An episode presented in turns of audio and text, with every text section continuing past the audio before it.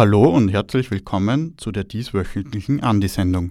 Dieses Mal live moderiert von Stefan Resch und Lukas Bartel. Als erster sprechen Hanna Krause und Iris Preisler über die Ausstellung im Volkskundemuseum mit Werken von inhaftierten Frauen im Iran, organisiert von Amnesty International. Die Werke entstanden in iranischen Gefängnissen und wurden rausgeschmuggelt. Als zweiten Beitrag präsentiert Stefan Resch ein Gespräch mit Fritz Hausjell, Kommunikationswissenschaftler und Präsident von Reporter ohne Grenzen. Die Stadt Wien hat angekündigt, die Subventionen für den Community-Fernsehsender Okto TV einzustellen. Fritz Hausjell spricht über seine Einschätzungen diesbezüglich. Selina Kern und Lea Feichtinger berichten über die erste Phase des Black Voices Volksbegehren und ihren weiteren Verlauf. Kirby Kolditz spricht über die Kriminalisierung von Seenotrettung in Italien. Dort wurden NGOs der Beihilfe zu illegaler Einreise angeklagt. Anschließend übernehmen wir einen Gastbeitrag über die Lage der freien Medien in Serbien von FreeFM. In dem Gespräch spricht Olivera Racic über das vorherrschende Gefühl, medienpolitisch wieder in die 90er zurückgerutscht zu sein. Unter Vucic hat sich die Lage der freien Medien verschlechtert. So wurden 2020 32 körperliche Angriffe gegenüber JournalistInnen registriert.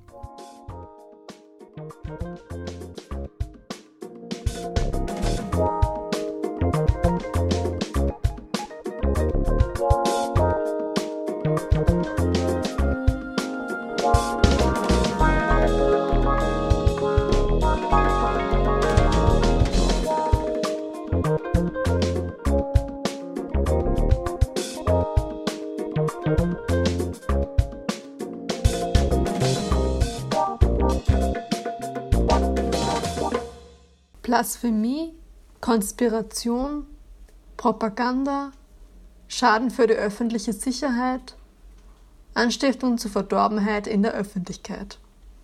Dies sind nur einige der Anschuldigungen, aufgrund derer Frauen, die sich öffentlich für Menschen bzw. Frauenrechte oder als Anwältinnen für Menschenrechtsverteidigerinnen eingesetzt haben, im ewigen Gefängnis im Iran jahrelang inhaftiert sind. Dieses Gefängnis in Teheran ist berüchtigt für unmenschliche Haftbedingungen wie Kontaktverbote zu Anwältinnen und Familienangehörigen, mangelnden Zugang zu Medikamenten oder monatelange Einzelhaft, um Geständnisse zu erzwingen. Im Volkskundemuseum im 8. Bezirk in Wien findet bis 15. Mai die Ausstellung vom Eben with Love statt. Diese zeigt Gegenstände, die inhaftierte Frauen selbst hergestellt haben, beispielsweise Taschen oder Puppen. Es handelt sich um eine Wanderausstellung, die erstmals 2018 in Den Haag gezeigt wurde. Sie wird unterstützt durch das Netzwerk Frauenrecht Amnesty International Österreich und durch die GIF, die Gesellschaft unabhängiger iranischer Frauen in Österreich. Mit der stellvertretenden Obfrau Shiva Badihi Nejad Asl haben wir ein Interview geführt.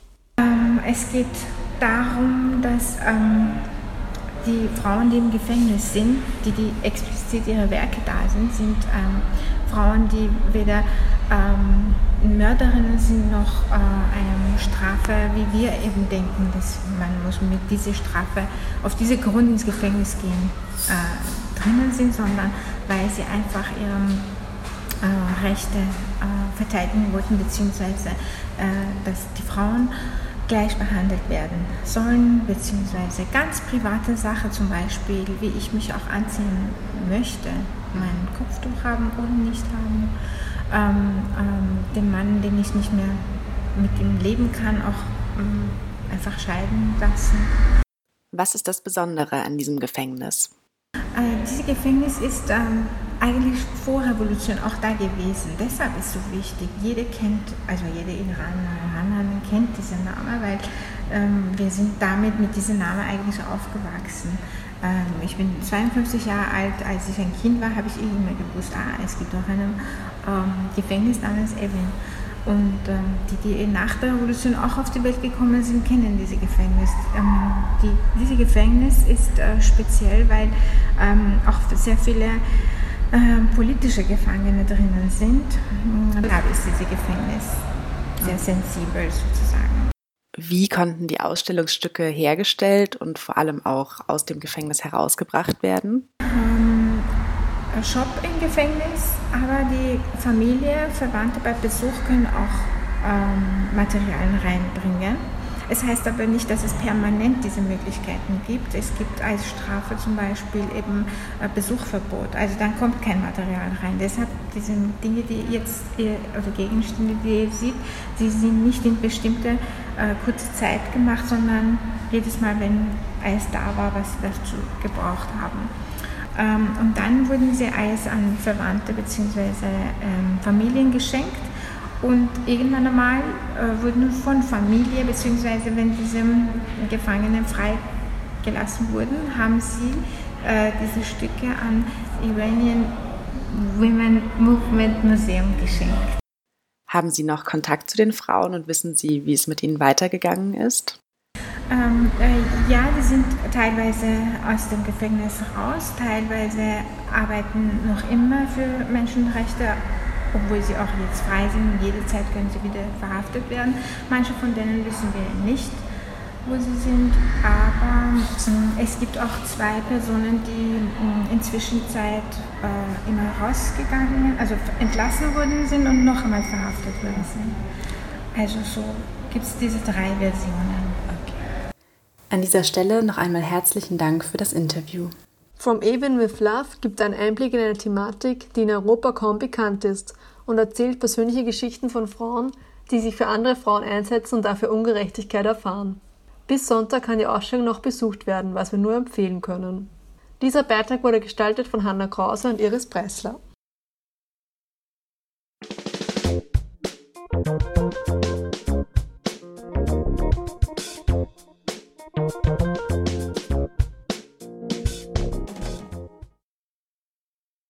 Was die freien Radios im Hörfunk sind, ist Okto TV im Fernsehen – ein nicht kommerzieller Community-Sender ohne Werbung, der sonst unterrepräsentierten Stimmen eine niederschwellige Bühne gibt. Vor zwei Wochen wurde jedoch aus dem Büro des Finanz- und Wirtschaftsstadtrats Peter Hanke verlautbart, dass die Basissubvention der Stadt Wien für Okto TV nach 16,5 Jahren mit der Jahresmitte eingestellt werden soll – damit ist die Zukunft des Senders gefährdet, da die Basissubvention der Stadt Wien einen Großteil des jährlichen Budgets stellt. Begründet wird die Einstellung der Subvention damit, dass man lineares Fernsehen nicht weiter fördern wolle, sondern im Rahmen der Wiener Medieninitiative auf Community-Medienaktivitäten auf Social Media setzen wolle der Kommunikationswissenschaftler und Präsident von Reporter ohne Grenzen Österreich Fritz Hausjell kann dieser Begründung wenig abgewinnen.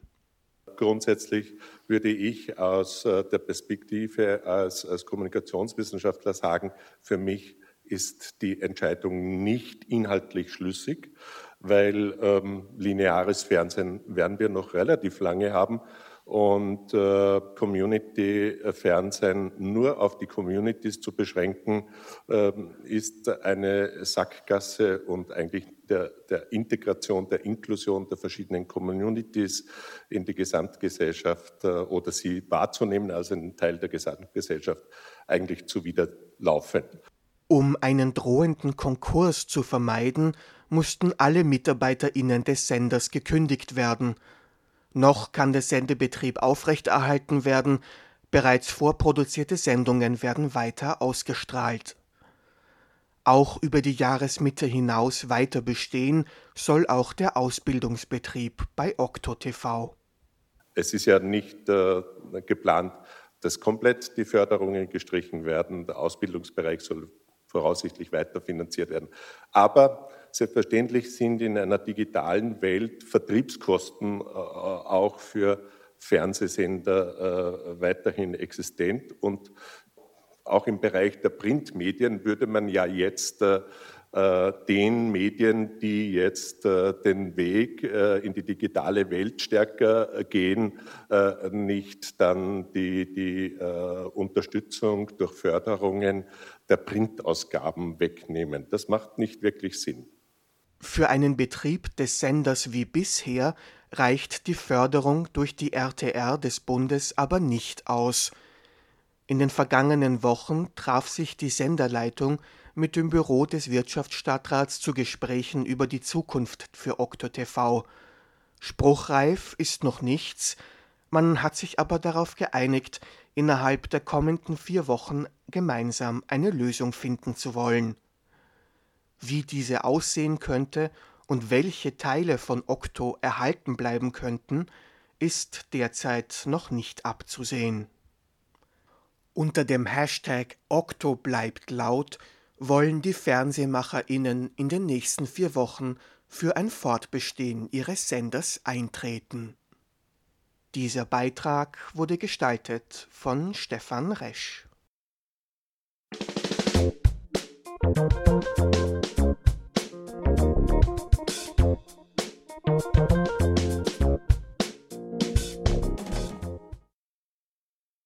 Wir alle haben diese Rassismen indoktriniert und angelernt, aber Rassismus kann man auch verlernen und das ist ganz wichtig zu wissen. Und es ist auch ganz wichtig zu wissen, dass wir alle diese Rassismen in uns tragen, aber dass es ein konstanter Reflexionsprozess ist, der niemals aufhören darf. Am 6. Mai endete die Unterstützungsphase für das Black Voices Volksbegehren. 44.644 Unterschriften konnten gesammelt werden. Ziel des Black Voices Volksbegehren ist es, strukturellen Rassismus zu bekämpfen und mit Hilfe der Regierung einen nationalen Aktionsplan gegen Rassismus auf die Beine zu stellen. 2001 verpflichtete sich Österreich nämlich, wie auch alle anderen Länder, die an der Weltkonferenz gegen Rassismus teilnahmen, einen nationalen Aktionsplan zu entwerfen und umzusetzen. Black Voices hat sechs große Themenfelder definiert, an denen die Regierung ansetzen müsste, um effektiv gegen Rassismus und Diskriminierung vorzugehen. Diese sechs Bereiche setzen sich aus der Bildung, dem Arbeitsmarkt, Repräsentation und Öffentlichkeit, Gesundheit, der Polizei und Flucht und Migration zusammen. In jedem dieser Bereiche wird vor allem nach Antirassismus-Workshops und Sensibilisierungsschulungen verlangt. Bereits im Bildungssystem sollen Schülerinnen und Studierende antirassistische und inklusive Ansätze vermittelt bekommen. Außerdem soll die Gestaltung von Lehrplänen und Lehrbüchern auf Rassismus überprüft werden und diverser gestaltet werden. Ähm, österreichische Geschichte ist weiße Geschichte. Zumindest ist das das, was uns in den Schulen gelehrt wird. Wir lernen nicht über schwarze Geschichte. Wir wissen kaum etwas über äh, Geschichte von Musliminnen in Österreich. Wir wissen nicht, wer dieses Land nach dem Krieg aufgebaut hat. Weiters fordern sie eine Bindung des Wahlrechts an den Hauptwohnsitz. So soll man ab einer Wohndauer von fünf Jahren die Möglichkeit haben, in Österreich zu wählen in Österreich leben, und wenn wir allein in, in Wien uns das anschauen, leben, leben so viele Menschen, die seit 10, 20, 30 Jahren hier leben, ihr Lebensmittelpunkt hier haben, hier arbeiten, hier Steuern zahlen und so weiter, aber nicht wahlberechtigt sind und nicht an Wahlen teilnehmen können. Äh, und nicht nur das, äh, sich nicht selber zu Wahlen stellen können. Und dementsprechend sieht man dann auch äh, im Gemeinderat, im Nationalrat, dass einfach sehr viele Menschengruppen in unserer Gesellschaft nicht repräsentiert werden. Diese Forderung findet sich unter dem Punkt Repräsentation wieder und umschließt auch Themen wie die Umbenennung von rassistischen Orts- und Straßennamen als auch das Verbot von diskriminierender Werbung. Auch im Gesundheitsbereich und bei der Polizei wird ein Verbesserungsbedarf gesehen. So soll für beide Institutionen eine unabhängige Meldestelle für rassistische oder diskriminierende Erfahrungen eingerichtet werden.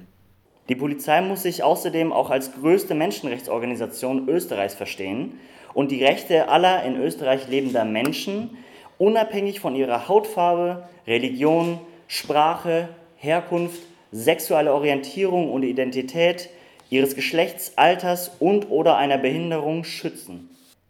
Ebenso gibt es die Forderung nach einem gerechteren Arbeitsmarkt. Diversität in Unternehmen soll ein höherer Stellenwert zugewiesen werden. Außerdem wird ein Ausbaubedarf bei der Anerkennung von Ausbildungen und Abschlüssen von Migrantinnen gesehen. Das Thema Migration und Flucht spielt ebenso eine wichtige Rolle, wenn es um Rassismus geht. Black Voices fordert eine aktive Beteiligung Österreichs an Resettlement und Relocation-Programmen und die Aufnahme von Geflüchteten aus überfüllten Aufnahmezentren. Gerade seit dem Ukraine-Krieg zeigt sich einmal mehr, wie schwer es zum Teil geflüchtete schwarze Personen und People of Color im Vergleich haben. Wir müssen jedem Menschen bei uns einen Platz geben, der Hilfe sucht, der diese Hilfe benötigt. Und da darf nicht unterschieden werden in ähm, Hautfarbe, in Herkunft der Menschen oder sonstiges. Den vollständigen Forderungskatalog des Volksbegehrens findet man auf ihrer Webseite unter www.blackvoices.at. Am 6. Mai endete die Einleitungsphase des Black Voices Volksbegehren. Unterstützungserklärungen für die Antirassismus-Initiative konnten in den Gemeinden und online mittels Handysignatur oder Bürgerkarte abgegeben werden. Damit überhaupt ein Antrag auf Einleitung im Nationalrat gestellt werden kann, braucht ein Volksbegehren in dieser ersten Unterstützungsphase mindestens 8401 Stimme. Für eine anschließende Behandlung im Nationalrat und damit die Chance auf politische Maßnahmen muss ein Volksbegehren aber insgesamt 100.000 Unterschriften erreichen. Mit über 44.600 Stimmen schaffte es das antirassistische Volksbegehren über die erste der beiden gesetzlichen Hürden. Etwas weniger als die Hälfte der erforderlichen Unterschriften für eine Behandlung im Nationalrat konnte damit gesammelt werden. Neben der muslimischen Jugend Österreich und der jüdischen Hochschülerinnenschaft zählt auch der gemeinnützige Verein Zara für Zivilcourage und Antirassismusarbeit zu den UnterstützerInnen des Black Voices Volksbegehren. Nach Ende der ersten Unterstützungsphase wurde nun bereits ein Einleitungsantrag an den Innenminister gestellt. Dieser muss nun innerhalb von drei Wochen nach Einreichung über den Antrag entscheiden und einen Eintragungszeitraum von acht aufeinanderfolgenden Tagen festsetzen. Innerhalb dieses Zeitraums hat man damit ein weiteres Mal die Chance, das Volksbegehren persönlich in einer beliebigen Gemeinde oder online via österreich.gv.at mittels Handysignatur oder Bürgerkarte zu unterschreiben. Diese Stimmen inklusive der im Einleitungsverfahren bereits abgegebenen Unterstützungserklärungen führen schließlich zu einem Endergebnis. Der Eintragungszeitraum für das Black Voices Volksbegehren soll voraussichtlich noch im Herbst 2022 stattfinden. Diesen Beitrag gestalteten Selina Kern und Chiara Reinwald unter der Verwendung von Audiomaterial von Simon Inu.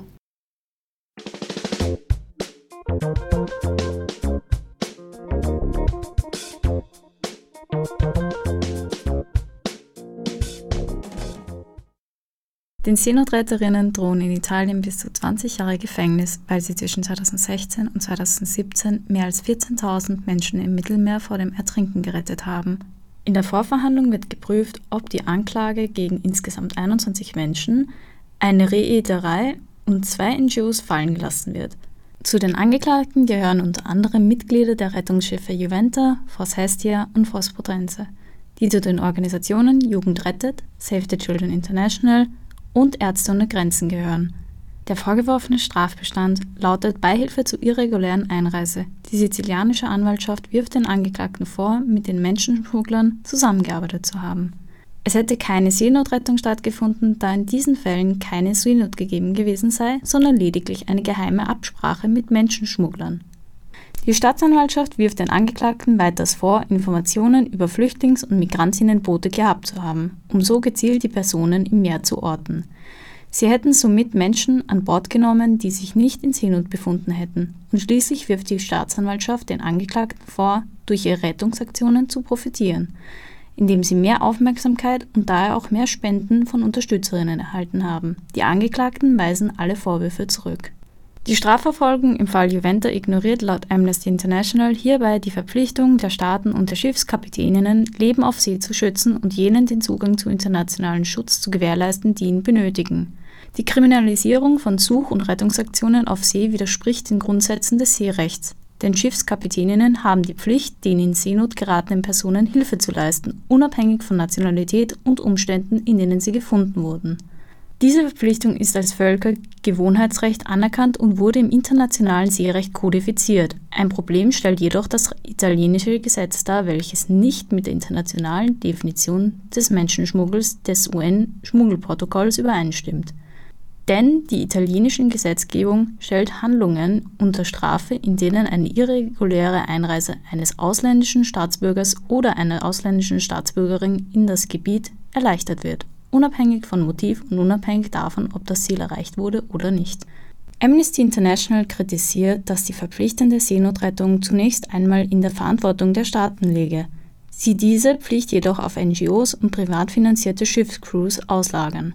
Zum anderen kriminalisiert die italienische Gesetzgebung die Rettungsaktionen von NGOs. In den letzten Jahren hätten EU-Staaten und Institutionen allen Frauen in Italien ihre Marineeinheiten aus dem zentralen Mittelmeer abgezogen, um nicht in Rettungsaktionen verwickelt zu werden und Menschen nach Europa schiffen zu müssen. Zudem würden sie libysche Behörden bei Pullbacks unterstützen. In diesem Zusammenhang haben NGOs seit 2016 einen enormen Einsatz in der Seenotrettung geleistet und die Versäumnisse der EU-Institutionen und Mitgliedstaaten aufgezeigt. Anstatt die NGOs als wichtige Partner anzuerkennen, würde Italien diese humanitäre Hilfsleistungen nun kriminalisieren. Amnesty International fordert daher die italienischen Behörden auf, das Verfahren gegen die Juventa Crew und die anderen NGOs einzustellen. Darüber hinaus wird die italienische Behörde dringend aufgefordert, jegliche Kriminalisierung von Menschenrechtsverteidigungen zu stoppen und die Rettungsaktionen zu unterstützen, unter anderem durch eine Reform der Definition des Straftatbestands Beihilfe zur illegalen Einreise.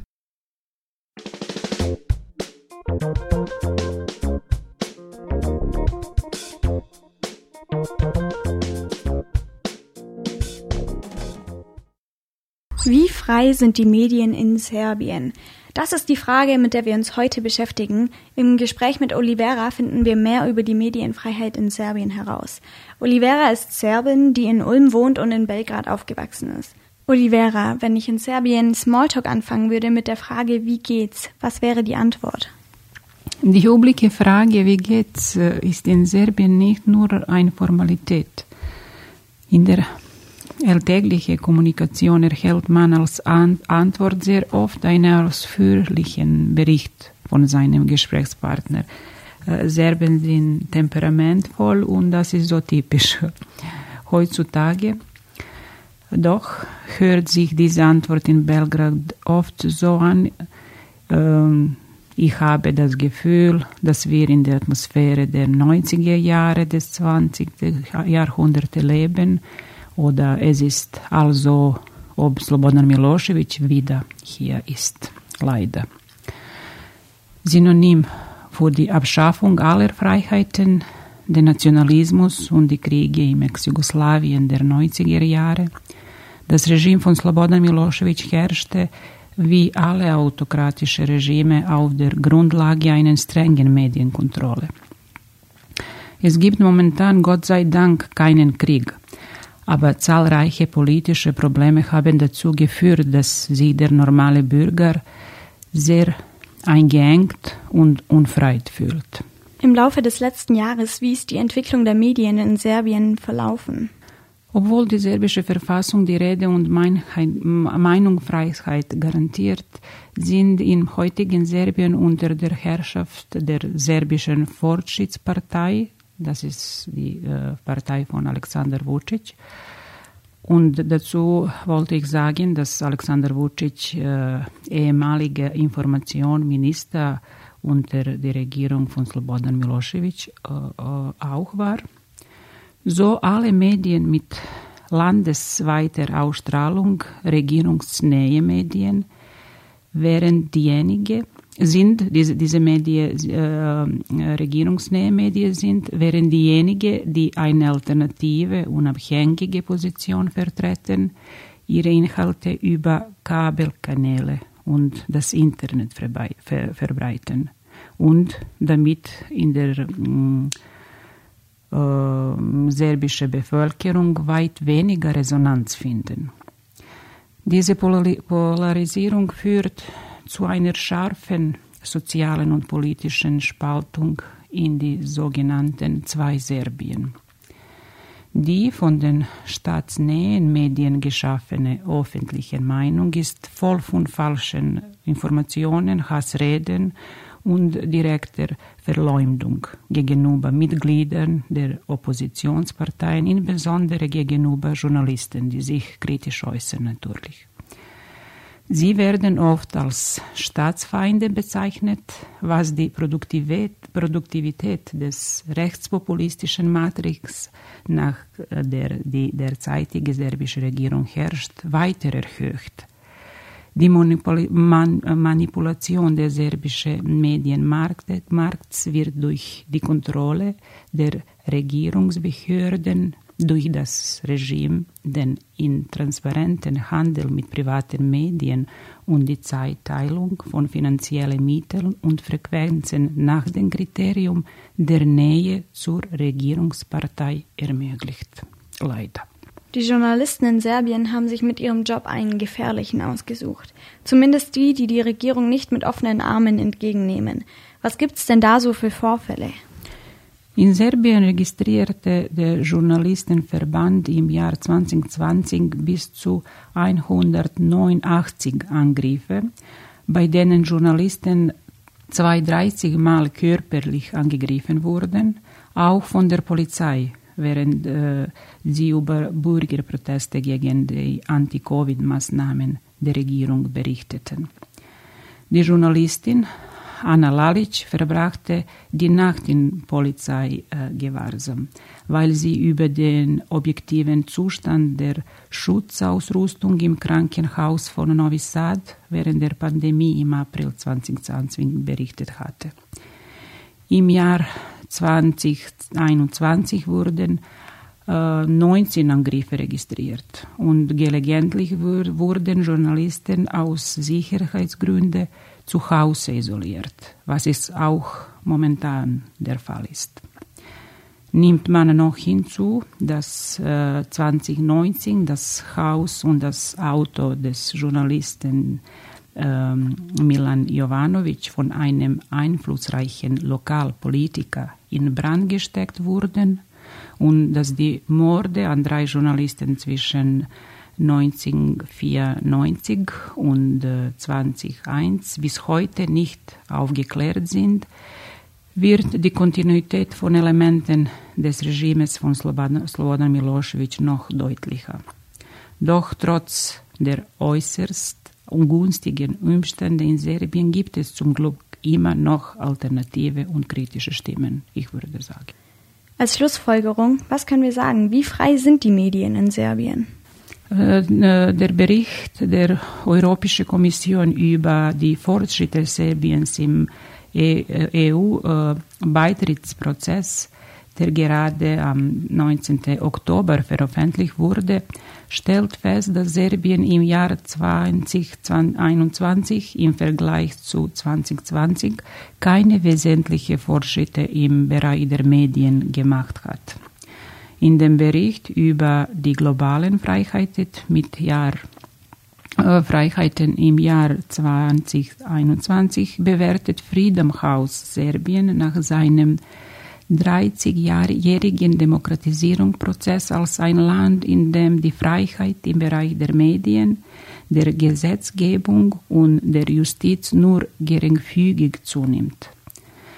Fragt man einen normalen Bürger, wie wir ein, äh, eingangs sagten, werden viele antworten, dass es keine Medienfreiheit gibt und die öffentliche Meinung in Serbien von Tabloide geprägt ist. Aber was derzeit in Serbien passiert, ist ein gro großer Umweltprotest von Bürgern, der sich gegen die un uh, unzureichenden Investitionen der aktuellen Regierung richtet, die die ohnehin problematische Umweltsituation in Serbien weiter zu stören drohen. Darüber schreibe ich in meinem nächsten Text für Danube Streams